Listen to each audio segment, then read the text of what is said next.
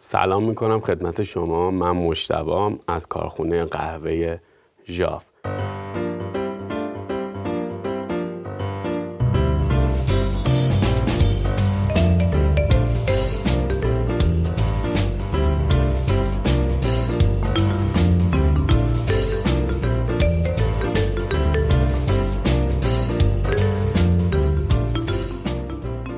تا حالا عبارت ماوسفیل یا احساس دهانی قهوه به گوشتون خورده؟ توی این اپیزود با ما باشید.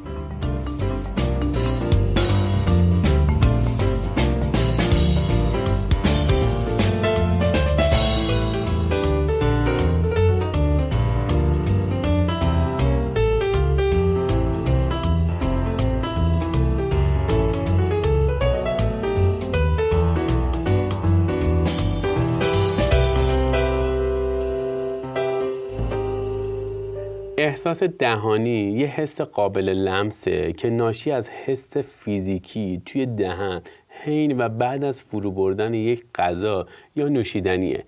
چگالی، گرانروی، کشش سطحی و ویژگی‌های فیزیکی و شیمیایی دیگه‌ای از مواد نمونه گرفته شده منجر به ایجاد این حس فیزیکی میشه. ساختار نرم دهان، شبکه‌ای از پایانه‌های عصبی آزاد به علاوه پایانه‌های عصبی پوشیده و ناپوشیده داره. پایانه‌های عصبی آزاد همونطور که به لمس و فشار خفیف پاسخ میده، به تحریک‌های گرمایی، شیمیایی و مکانیکی هم پاسخ میده. جنبه حس در محصولات غذایی و نوشیدنی اغلب یکی از مهمترین جنبه‌های کیفیت اوناست. سختی، نرمی، آبدار یا روغنی به همون اندازه‌ای که با انگشت سنجیده میشن، با دهن هم سنجیده میشن. ادامه انتشار عطر و طعم حین تطابق با حس قابل لمس از هر دو لحاظ روانشناسی و فیزیولوژی اهمیت داره. اگه عطر و طعم قبل از قورت دادن ناپدید و یا تموم بشه، ممکنه منجر به ایجاد انگیزه‌ای برای پس زدن غذا یا نوشیدنی بشه. در قهوه حس قابل لمس در کام از هر دو ماده مایع حل نشده مثل روغن‌های چرب و ماده جامد حل نشده مثل رسوبات نشأت میگیره که به صورت معلق پس از دم‌آوری توی نوشیدنی معلق باقی میمونه.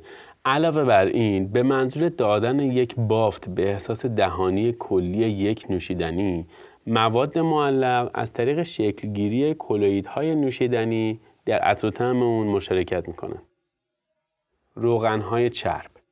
دونه های سبز قهوه شامل هفت تا هفده درصد چربی هستند که توسط درخچه قهوه به وجود اومده و توی دونه های اون ذخیره میشن تا ریشه گیاهو تغذیه کنن.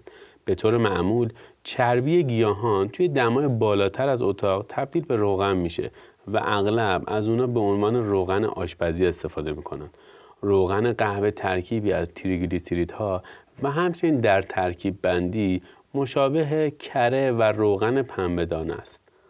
روغن‌های قهوه نقشی نامحسوس اما مهم رو توی ارائه کلی از عطر و طعم قهوه دارن. در ابتدا حین اینکه قطره‌های کوچیک روغن توی مایع معلق میشن، کشش سطحی آب توی نوشیدنی رو کاهش میدن. این اتفاق بافتی نرم و خامه‌ای به قهوه میده. سپس روغنا دیگر ترکیبات طعم دهنده رو حمل میکنن. درست مثل چربی حیوانی که حامل اصلی عطر و طعم‌های دودی چوبی توی دودی کردن گوشت خوک و پنیر هستن. علاوه بر این، چربی‌های قهوه حامل اصلی ترکیب‌های طعم دهنده نامربوطی هستن که میتونن موجب خراب کردن عطر و طعم بشن.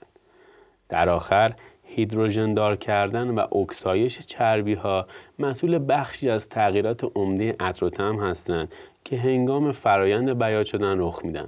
درست مثل وقتی که کره مونده توی جای گرم و مرطوب میترشه. رسوب.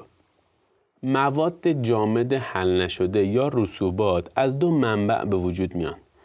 ابتدا مقدار کمی از فیبر دونه ها از سطح ذره های برشته و آسیاب شده شسته میشه و به صورت معلق توی نوشیدنی باقی میمونه، همونطور که جاذبه بر روی این ذرات کوچیک که در حد میکرو هستن از فیبر دونه عمل میکنه. اونها در نهایت به عنوان رسوب توی انتهای لیوان نوشیدنی ته‌نشین میشن. بعد از این مقدار باقی مونده از مواد جامد نامحلول پروتئین های غیر قابل حل هستند. منبع این پروتئین ها توی قهوه دم شده آمینو اسیدهای موجود توی دونه سبزن. با ترکیب شدن آمینو اسیدها برای تشکیل مولکول های بزرگتر حین فرایند برشته‌کاری پروتئین ها تشکیل میشن. در نهایت این مولکول های پروتئین به قدری بزرگ میشن که دیگه قابلیت حل شدن توی آب ندارن.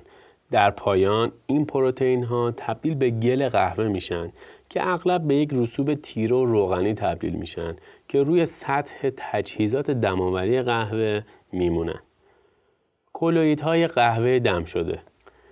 روغن و رسوب معلق توی نوشیدنی قهوه ترکیب میشن تا کلوئیدهای قهوه دم شده رو که ذاتشون روغنیه به وجود بیارن. درست مثل ذرات و بخار آب که در جف ترکیب میشن تا ابرها رو به وجود بیارن، اونها هم به قهوه بافت اون رو به عنوان یک نوشیدنی میدن. مثل کلوئیدهای درون قهوه دم شده، اونها ترکیب‌های تم‌دهنده دیگر رو جذب می‌کنن. به دو طریق جذب می‌کنن، هم به لحاظ شیمیایی ترکیب میشن و هم جذب سطحی میشن که این هم توی هم‌افزایی عطر و طعم قهوه مشارکت زیادی داره. در نقش جذب کنندگیشون از نظر جذب سطحی، کلوئیدها به لایه‌های نازک ترکیب‌های معطر میچسبن و باعث میشن که مواد گازی درون نوشیدنی تا زمانی که بلعیده بشن باقی میمونن. در نقش جذب کنندگیشون از نظر ترکیب شدن به طور شیمیایی، کلوئیدها برای ایجاد یک نوشیدنی با اسیدیته کمتر به عنوان عوامل بافر کننده، یعنی ماده‌ای که خاصیت اسیدی و قلیایی یک محلول رو خنثی کرده و موجب تثبیت یون هیدروژن متمرکز توی اون میشه، عمل میکنن که هم از طریق مزه و هم با اندازه‌گیری pH قابل تشخیصه. شکل‌گیری کلوئیدهای قهوه دم شده به عنوان عامل تفاوت‌های عطر و طعمی اصلی در قهوه تازه و قهوه فوری شناخته میشن. روش مرسوم برای آماده کردن نمونه‌ها توی قهوه آزمایی مقدار کلوئیدهای قهوه دم شده را به طور قابل توجهی افزایش میده. با عبور دادن قهوه دم شده از صافی‌های کاغذی، بیشتر ذرات کلوئیدها جدا میشن. هرچند کلوئیدهای کوچکتر از تقریباً یک میکروواحد یا همون میکرو یونیت میتونن از اکثر صافی‌های کاغذی عبور کنن.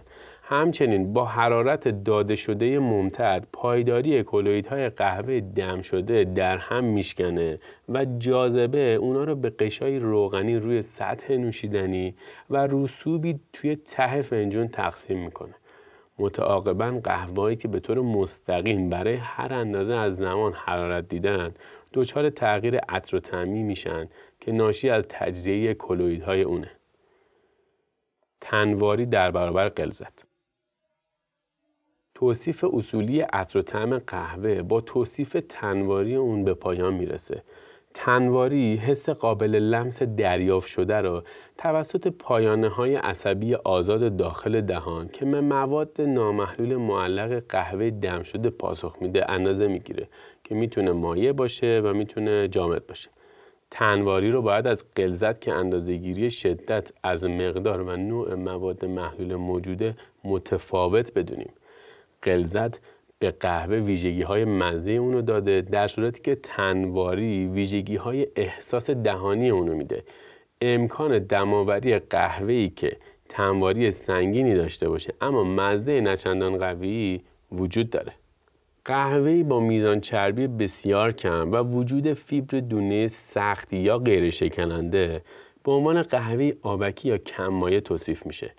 قهوه‌ای با میزان چربی متوسط و مقداری فیبر دونه متلاشی شده هنگام فرآیند آسیاب کردن به عنوان قهوه‌ای سبک یا روان توصیف میشه.